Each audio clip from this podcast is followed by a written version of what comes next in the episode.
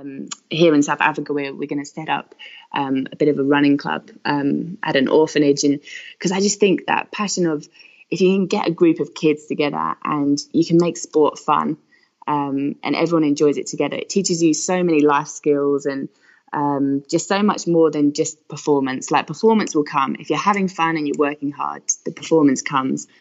That's Emma Pallant, and you're listening to the Oxygen Addict Triathlon Podcast.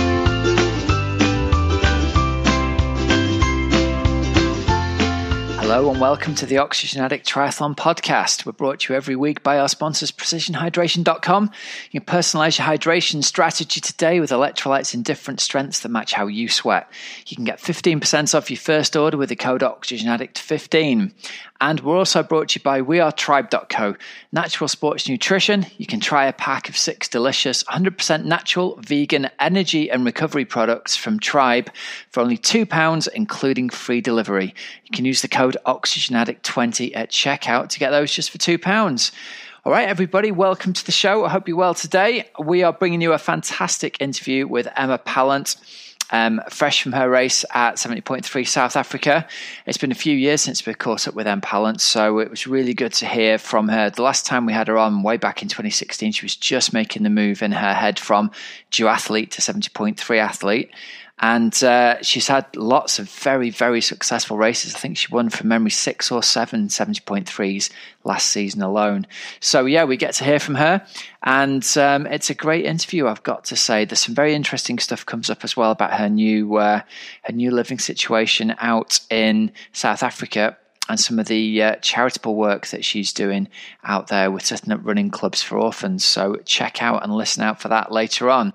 Right, let's jump right into Coach's Couch this week. We're going to be talking this week about riding on the Turbo Trainer because we have our first ever Oxygen Addict Triathlon podcast Power Hour Zwift ride on Tuesday evening, Tuesday, the 18th of February. It's going to be at seven o'clock, ideally. Again, we haven't fully been notified of the time yet by Zwift. So, if you're on our mailing list, we're going to email out to everybody what time it's exactly going to be. It's going to be plus or minus 15 minutes from seven o'clock. So if you get yourself ready from about 6:45, and you'll just be able to choose the Oxygen Addict Triathlon Podcast Power Hour from the group ride section. We are going to be doing one of the workouts from my FTP Builder session. So workouts guaranteed to raise your FTP and give you basically a faster and more powerful bike leg for this coming season. Really excited about it. I've hosted one of these before for somebody else, and we had about 75 people on. I'm aiming to get 100 on. It would be awesome to have listeners on from all around the world. We'll all be doing a workout together. We'll all stay together on the road, even if your FTP is 400 watts and mine's 150 it'll keep everyone together as a group. So we're going to be able to do that. We'll have some good banter on the old messaging system as we go along.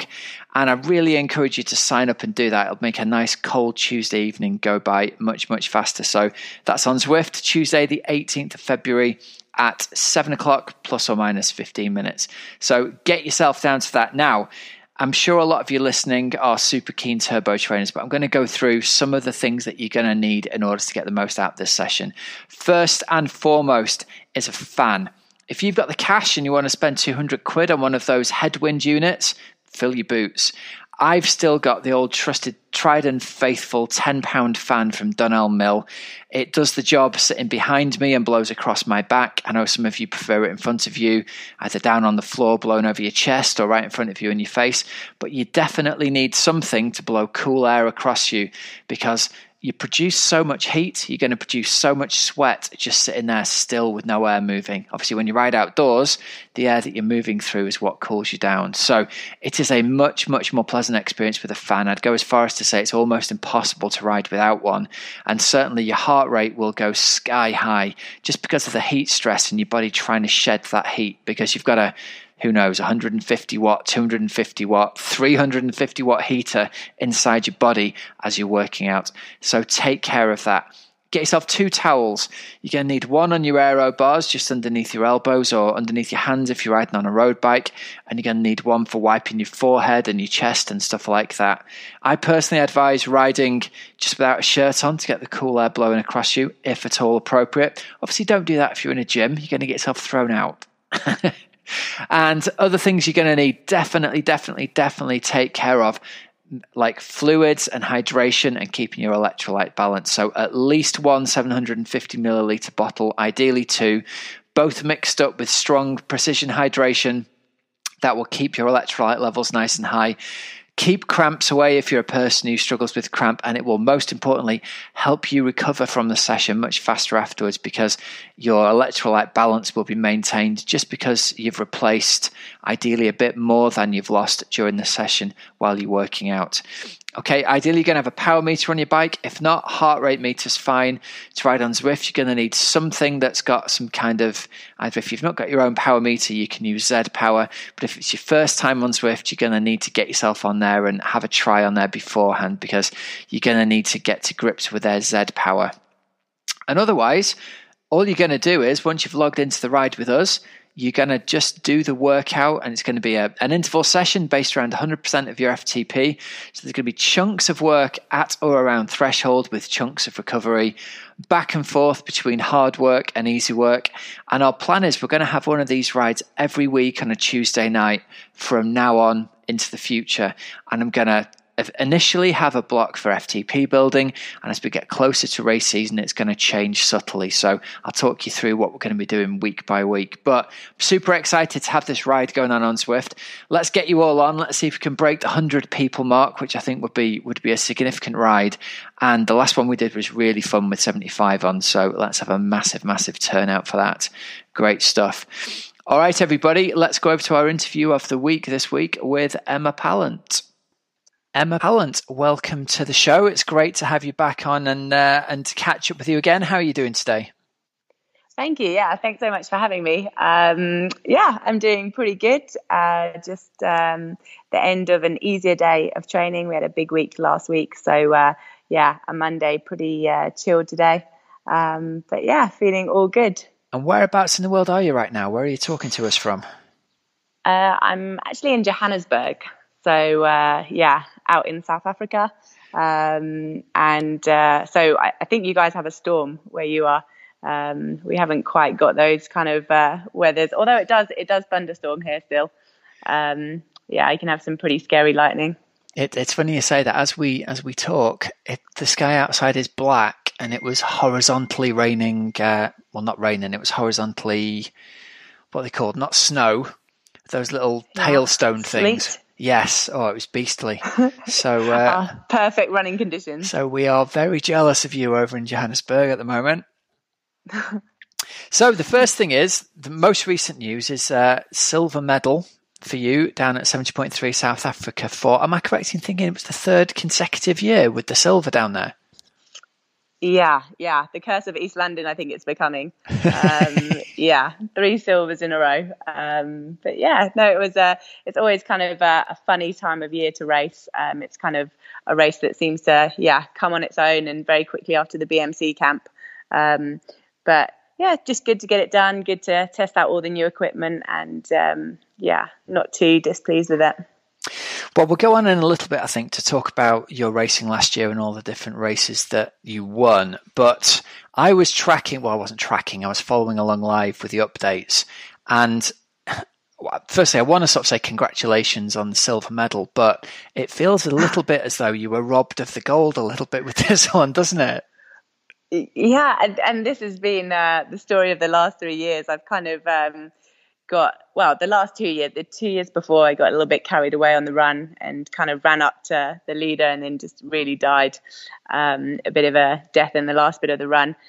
Whereas this time like a very unusual position for me. I'm kind of normally a, a bit of a chaser um, but I, I came off the bike with a lead which was yeah very abnormal. Um, grabbed the wrong bag in t2 which i was kind of more embarrassed than anything else. Um, and yeah i kind of just um, yeah, I did not feel great. I, I, came off the bike and I kind of knew that my legs weren't there. Um, and I was a little bit like at the time I wasn't too sure. So I'd lost my nutrition bottle, um, but I'd right. been grabbing bottles on okay. the course. So um, yeah, I wasn't too sure. Kind of, uh, I, I, assumed that they had carbon, but it was only after that I found out that there was um, just electrolytes, no calories in the bottles. So yeah, I did four and a half hours of racing on one gel, which I wouldn't recommend. did you have the did you have the full on light-headed, dizzy, the world's going to end kind of experience halfway through the run? Yeah. Oh, and, bless and you. I was just thinking, so I got to like I had I think it was the two or the three k to go, and I, all I could think of was the first seventy point three that I did in um, over in Brazil, where um, I had a lead like with a k to go, and I, I fainted like I, I didn't even make it to the finish line, and I was just thinking, please just don't pass out, just get there, like um, yeah, but all kind of. I, yeah, I guess when I crossed the line, I was actually happy because I was more relieved than anything else. Um, but yeah, hey. it's just getting to the finish line is a is a result, isn't it? Even when even when you thought you might win it and you end up getting second, just getting to that finish line in a full Ironman or half Ironman is is massive result in itself, no matter how well or not you've gone. Yeah, yeah, and it's always just um, yeah, the, the kind of when you have so much support and the people have been so awesome out there, you kind of yeah, you you want to finish it off and you want to like um, just do it justice. So, yeah. Well, let's go back over your 2019 then, because I was doing my little bit of research before the interview, and I was, I mean, obviously, I, I see these results come up every week and talk about them every week, but it's only when you see them laid out in a row you go, wow, you won Challenge Cape Town, 70.3 Lanzarote, Portugal, Vichy, Pays d'Aix, and Challenge Gran Canaria last year. So that's was that seven, six or seven victories over the seventy point three distance in a year. That's pretty good going, isn't it, for someone who didn't consider themselves a swimmer last time we talked three years ago?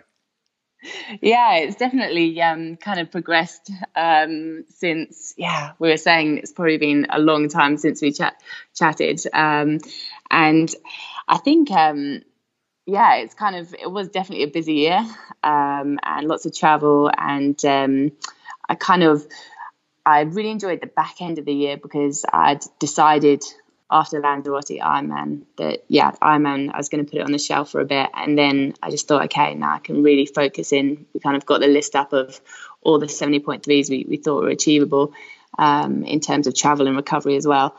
And um, yeah I was really happy with how it went.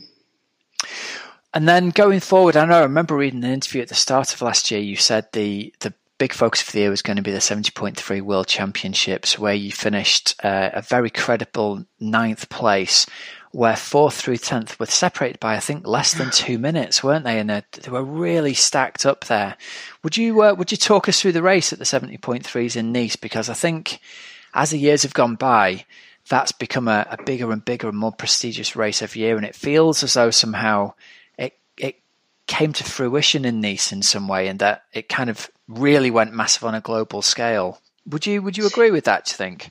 Yeah, definitely. I think what the what kind of Nice offered that I haven't seen um, before in like a big championship race is is the fact that it was such a challenging course, um, and we actually went out to kind of look at it before the World Champs, and um, it just really was one of those. If, if, you had a weakness, that it would be shown up.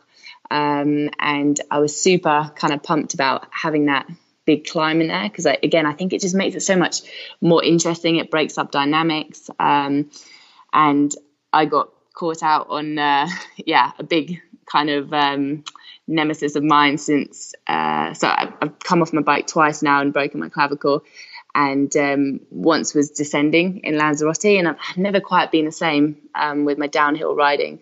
Um, and we knew this was a weakness, and we practiced it. We went to the course, we went over and over it, um, but I still lost uh, a good few minutes on the descent, um, which is disappointing. But again, it's kind of, I think, a real like credibility to the race that you, you literally cannot afford to have a weakness there. Like the the girls, the other strong girls, like the best in the world, will punish you. Um, and I just think it made for so much interest. Um, just people watching that yeah, there was no kind of result that you could pick before. I think, um, as especially the, in the men's race, like as you saw, um, just really, yeah, I think just made it exciting. Did you find it? I've, I've I haven't raced the seventy point three world course, but I raced Ironman Nice a few years ago, and I remember I remember coming down that descent where it you know, the sections are really fast and kind of flowing, and there are sections that are just grippy. You know, there's like yeah. 180 degree switchbacks, and like I came around the corner and there was a there was a helicopter had come down to airlift somebody away, and we were all getting you know had oh, flagged nice. down to stop, and you know as if it isn't scary enough anyway. Um, yeah. But do you do you like that kind of racing where there's there's a real sort of skill element to it as well as the fitness element? Um, so preferably not, but um, I kind of so yeah, just because I am I am pretty bad at the downhills, like I I try to avoid the the technical races. But then having said that, in things like Paz uh, Pays d'Aix, I I got away with it just from putting a bit of time in on the uphill. Um, I kind of got away with losing a bit of time on the downhill, and uh, the trouble okay. is that that yeah, and I, I really like the climbing. Um, so yeah, I kind of do end up picking the hilly races. Um, but yes, with still work to be done. But but we have addressed it. Um, I've got uh, a gravel bike now, so we're going out a little bit more on that um, and working on those kind of areas, which is great in South Africa because kind of off road is, yeah, there's some amazing trails and um, I'm definitely improving, but I think it takes time and it's kind of your subconscious. Like you don't think you're holding yourself back um, until you're racing the other girls and you, you, your body just like won't let go. Yeah, yeah, that's. I think that's true for a lot of people, isn't it? When you're trying to you're trying to race downhill, it tends to be not the not the sharp twisty descents, but the ones where you're going really, really fast. Like, let me ask you this: yeah. the the seventy point three Lanza course has got that really fast descent on it, hasn't it? With a sweeping right hander at the bottom. Are you like yeah. me going into that where you're just thinking, "Oh, please, please, just please stay upright. yeah, so it was quite embarrassing because um, so in the race briefing, um, they introduced this um, king and queen of the mountain. Okay. Um, so um, it was, um, I think it was something like 500 euros or something for like the fastest time going up that steep hill. So the the climb was before the descent. And I was kind of tracking Lucy Hall. There was a couple of us riding, and then I thought, okay, getting up to the bottom of the hill, uh, the climb, um, I was like, okay, I, I, know I'm really not great at descending, um, and they'll put time into me. So I thought if I just blast up there, then um, I give myself that nice cushion for coming down. Um, so yeah, I just sprinted up the hill, and it did. It worked. I kind of she came flying past me on the descent, but then the technical bit um, had been done. Um, but then afterwards, in all the interviews, they're like, "Oh, you really wanted that Queen of the Mountain, didn't you?" And I was like, "Oh no, I didn't even think like it wasn't being a real uh, like shady move or anything. Um, it was literally just so I, I, didn't get dropped on the downhill." Oh, it's plenty of strengths, I guess, isn't it? Really? yeah. So, what are you uh, what are you planning on doing in the future then? Obviously, with it being to your to your strengths to go and race these hilly races, and you've obviously got bags of power to weight going up the hill. Is it something that you think you'll ever really get your head around? The sort of having had an injury to your clavicle in the past.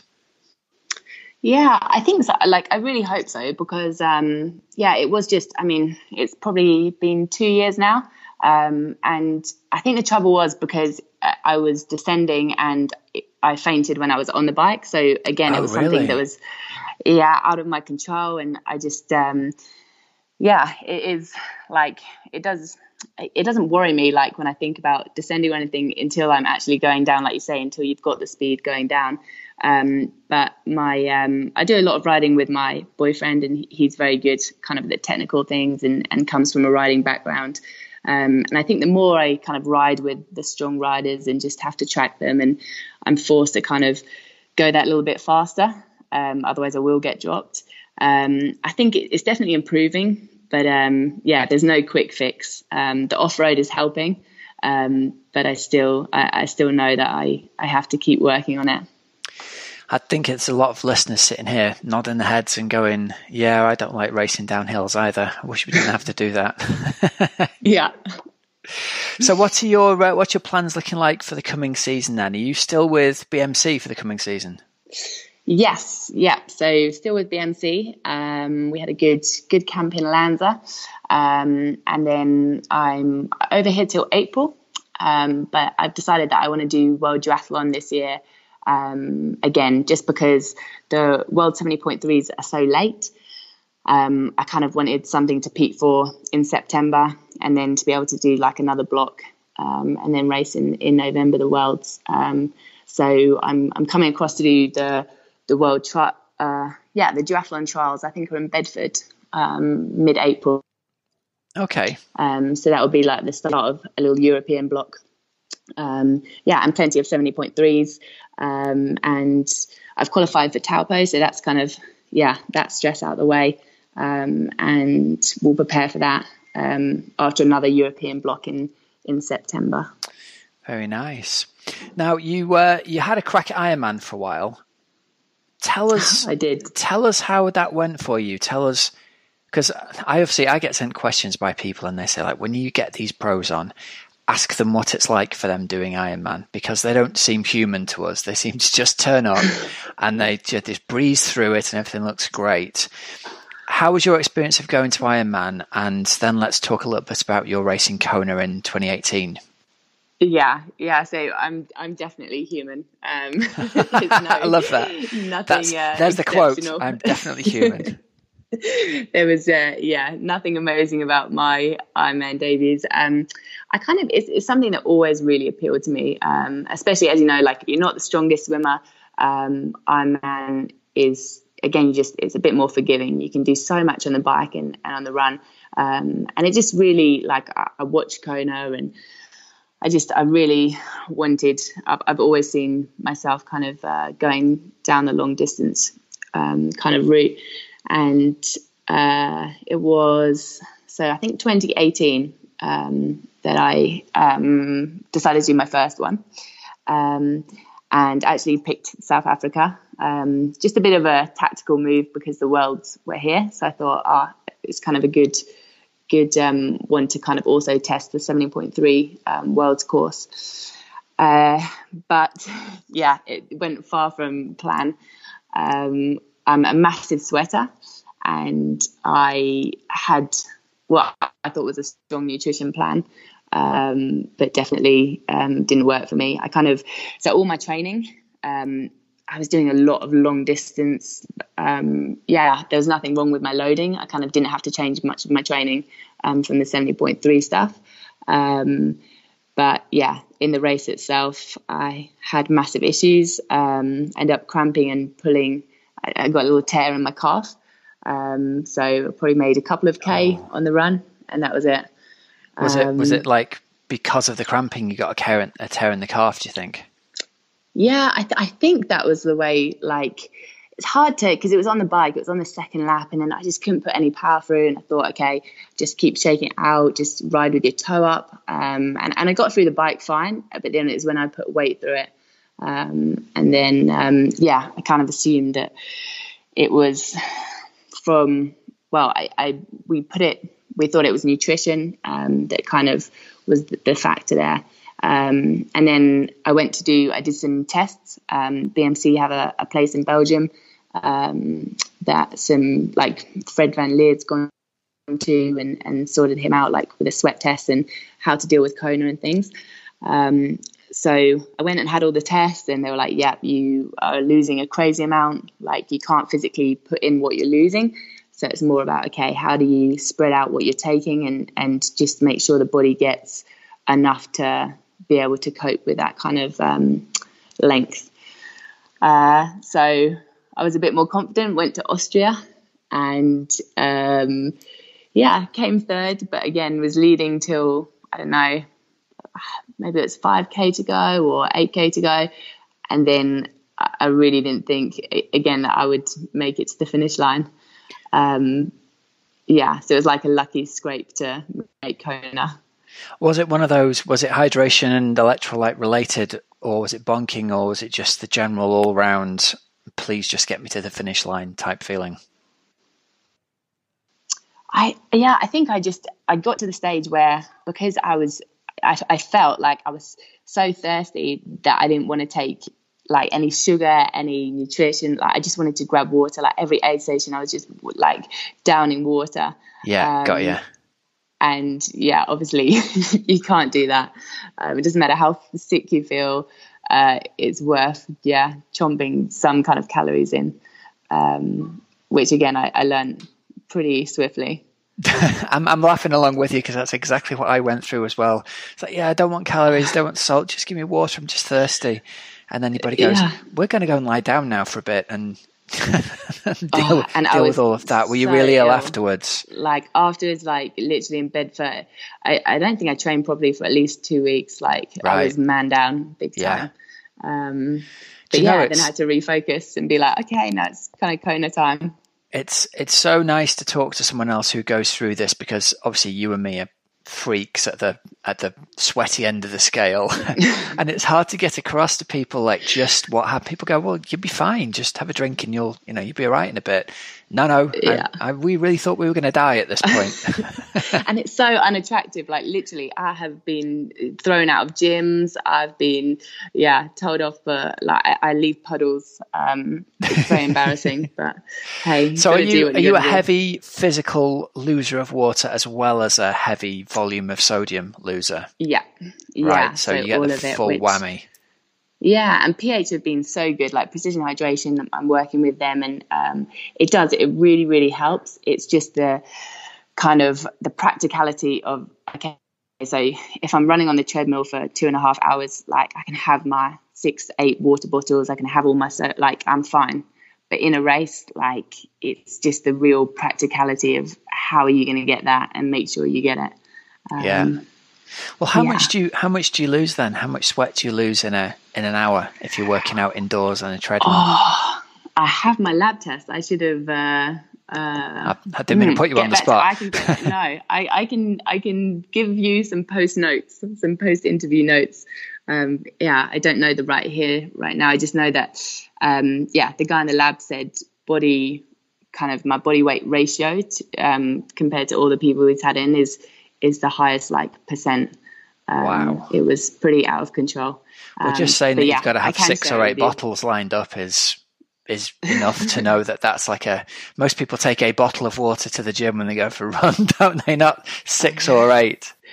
And I have to I have to hang them so that I don't have to stop or get off. Like course, I hang yeah. them, I put them all in a, a, little shopping bag and hang them on like the arm of the the treadmill and just take them out. I'm imagining you going in looking like you're uh, coaching a, a schoolgirl football team, you know, with like yeah. eight of those water bottles in a little milk carrier. We need to get you one of those. Um, it is, yeah, just like that. So, how long ago did you start working with PH then, and, and was that because of you know trying to track down a solution to it all? Yeah, yeah. So this was um, it, it, was probably then. I think it was after Kona. Um, so yeah, I didn't even make the run on Kona. So I, well, yeah. Tell us about um, Kona. That's the next thing, isn't it? Yeah. So I got to the end again, like for probably about the last quarter of the bike. I, I wasn't feeling that great at all, and it was the year that there wasn't there. Yeah, there was hardly any wind, um, which I don't think helped kind of getting rid of the sweat and stuff. And then, um, yeah, I just got into T2 and I wrapped my bike, ran round, um, and I thought, okay, come on, like you, lost so much time at the end of that bike. You've got to really like pull your finger out and have a good run now. Um, and quickly sat down, like put my head down to pull on my shoes, and yeah, just rem- remember looking up and seeing all these faces, like looking down, being like, Are "You okay? You okay?" And um, yeah, I just passed out in T2. That's it. Um, Game over. Yeah.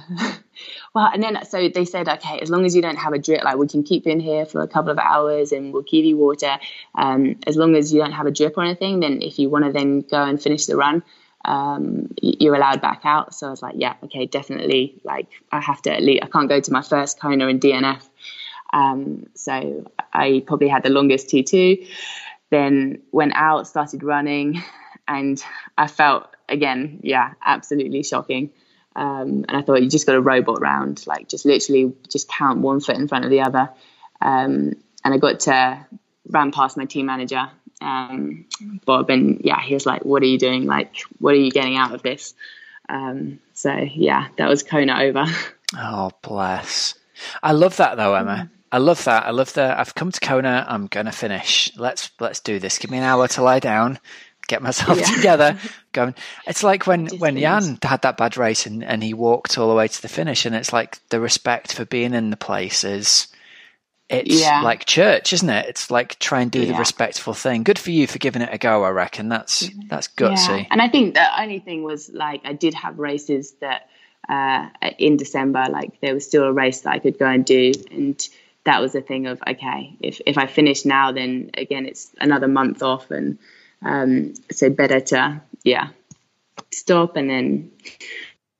But yeah, you're never in the right frame of mind. Like always, your emotions uh, carry you over, and you make the silly decisions. But hey, yeah, there we go. Driven by passion, sometimes, though, aren't we? Yeah, yeah. That's a good thing about sport. So, talk to us a little bit about your coaching setup. Then you've been working with Stuart and Michelle at, at Team Dillon Coaching for well, as long as I've known you, and doing yeah. coaching for them as well. So, how has working with athletes of their caliber impacted on you? Do you think? yeah, it's it's been absolutely massive. It's kind of um, when I started out, um, yeah, they taught me everything that I knew, um, and I literally I was like Stu's shadow. Um, he'd drag me around the pool with a bike, um, and it just it was so the first couple of years. So it's yeah, probably two years that he had left of his career um, before he stopped, and it was just the best time because yeah, I didn't even have to think about training. I was constantly being pushed and uh, just chasing, which I loved. Um, and yeah, then also learning to coach other people because I think if you have a very active kind of job, so when you're doing triathlon all day, you kind of I, I was finding I wasn't sitting down in the evenings and not really using my brain or anything. So I thought, okay, kind of exercise that kind of things and and put what I was learning day in day out to help other people. Um, so I started coaching as well, and yeah, I really really enjoy it because I, I think it just it gives that personal side to your life. Like you can be so self in, involved in and like yeah you you don't triathlon can be a selfish sport if you're just focusing on yourself and on being the best. Um, so to actually have that communication with other people and and see that side of things. Um, yeah, I really I really enjoy it. But um, yeah, they kind of it's it's harder now because obviously being in Johannesburg, having moved here, um, Michelle and Stu are still mentoring me, but I think it's really important um, to still train with people. Um, so I'm hooking in kind of we've got a group here, um, and I'm doing a lot of that here. Um, but yeah, it's it's I think it's all about having fun, like enjoying your training as well. Um, which I, I definitely always have with Michelle and Stu. It definitely sounds like you're the kind of athlete who gets a lot out of a group environment and enjoys training with others as much as uh, as much as needing the the sort of mental and emotional input from a coach. It sounds like you need that big group mm. environment to push you along as well. Yeah, massively, and and I think it's just so important. I think at the end of the day, that's a lot of what sport is about. I kind of I started off as a runner and always had a big group of guys that we would train with and we'd push each other on and and it would be fun. It would be our social lives as well as kind of our, our sporting lives. Um, and I do think sport can change lives, and I've seen that. I don't know. I think doing it with people and, and the whole triathlon community is great at that because everyone starts on the same start line um, when I was a runner, it was very much okay. You went down to a track and there's a stadium full of people watching you. Whereas starting out with everyone, I think is yeah something really unique about triathlon. Yeah, it's that nice side by side aspect, isn't it? That you can be a lap ahead or two laps ahead on the run of an age grouper, and you can encourage them, and they can encourage you. It's something I've I'm sort of, you know, approaching 50 now and slowing down radically every year. And it's sort of think I really enjoy the fact that people say, you know, come on, coach, come on, fatty, keep going as they pass me. And I can say to people as I'm running along, you know, hey, come on, well done. It's something yeah. that I, you, I would never experience that in my running career because everyone in a running race is absolutely breathing out the backside and can't say two words to each other. So there is a really nice element of people encouraging each other yeah. during this, isn't there? and also even in key sessions like i just find i i raise like my game so much more if, if yeah. i'm out and i'm hustling with someone if you're toe to toe if you're both like burning lungs and and your legs are on fire and there's just something satisfying about being able to high five at the end um, and again that's kind of my um, here in South Africa, we're, we're going to set up um, a bit of a running club um, at an orphanage. And because I just think that passion of if you can get a group of kids together and you can make sport fun um, and everyone enjoys it together, it teaches you so many life skills and um, just so much more than just performance. Like performance will come if you're having fun and you're working hard. The performance comes. Um, you don't even need to think about it. And yeah, I think that's what having training buddies and and people around you that love what you do. Um, it's kind of yeah, pretty important. So tell us about that. Then you're starting a starting a running club at a local orphanage. Yeah, so um, I it's, it's kind of just it's come quite quickly. Um, I, I, moved to Johannesburg. Well, I spent a lot of time here last year, um, and I just had this idea because I, it, when I was a runner um, and we were training in Kenya, they they had this amazing school that um, basically helped as, as well as uh, educating the, the, the kids. It gave them an opportunity to be world class runners and to meet world class runners, um, and all the graduates that had gone on to represent Kenya would come back and they'd inspire the kids. And it was kind of that generation of success breeds success. Um, and I just saw here, like Johannesburg is at altitude, it's great weather, it's there's just so much opportunity for great run training, um, and it's so simple. All you need is like a pair of run shoes, um, and yeah, I thought that it would just be great to just get something going in a community where not, not every kid is going to be academic. Not every kid is, is going to, yeah, excel in school, but you can make some amazing runners here. Um, and again, just going down the fun route. Like if a kid has talent and they enjoy running and they want to go to a race, then just give them that pathway and that opportunity. Like no, nothing pushy, nothing kind of hardcore or, um, but just having fun, doing it in a relaxed way. Um, because the environment here really, it could breed great little athletes. Oh, that's so cool. Hey, well, listen, when you when you get this off the ground, get back in contact with us about that because that sounds like something that our community could help you out with for sure in some way. It's something that's awesome. it's something that's bigger than you know, like you said, triathlon can be a selfish sport, but the people who do it are not yeah. selfish. So yeah. I think that's a really amazing and laudable thing that you're doing. So yeah, keep us updated, and if we can help out in any yeah. way, then I'm sure there'll be people listening going, "I want to help out somehow." awesome, thanks. Yeah, I definitely will do. We kind of um, we have loads of adult shoes, which was the only thing I didn't really think this through when I first started. Um, yeah, collecting stuff and and getting vests and stuff. Um, but yeah, we're we're just um, just getting it off the ground. So starting small and and um, they're having fun. So. Right. Well, there's more to come on this, listeners. We'll we'll have a chat off air about this, Emma, and uh, in a few weeks' time, we'll put something together to help you out. All right. Listen, we need to wrap this up, but just to to end on this, to ask you, what does your dream year end up looking like next year? You've already mentioned the seventy point three down in Taupo. If you have your perfect year, what result do you think you get down there? Oh, um, I think my perfect year would be I'm still very swim focused. Um, so yeah, that's all the gym work, and and the, the main focus right now is to try and um, make that that front pack, that big pack of girls. Um, so, and I know that's getting faster with all the ITU girls coming in. So, I'm going to say, yeah, a dream year for me is is coming out the water with that lead pack and um, seeing what my legs can do. Nice. Oh well, listen, that seems like a great place to leave it. We uh, we wish you all the best with that. Thank you very much for taking the time to come on, Em, and um, yeah, I hope we can have you back on in the future when you're uh, up on that podium at Taupo. Oh, thank you, thank you so much for having me.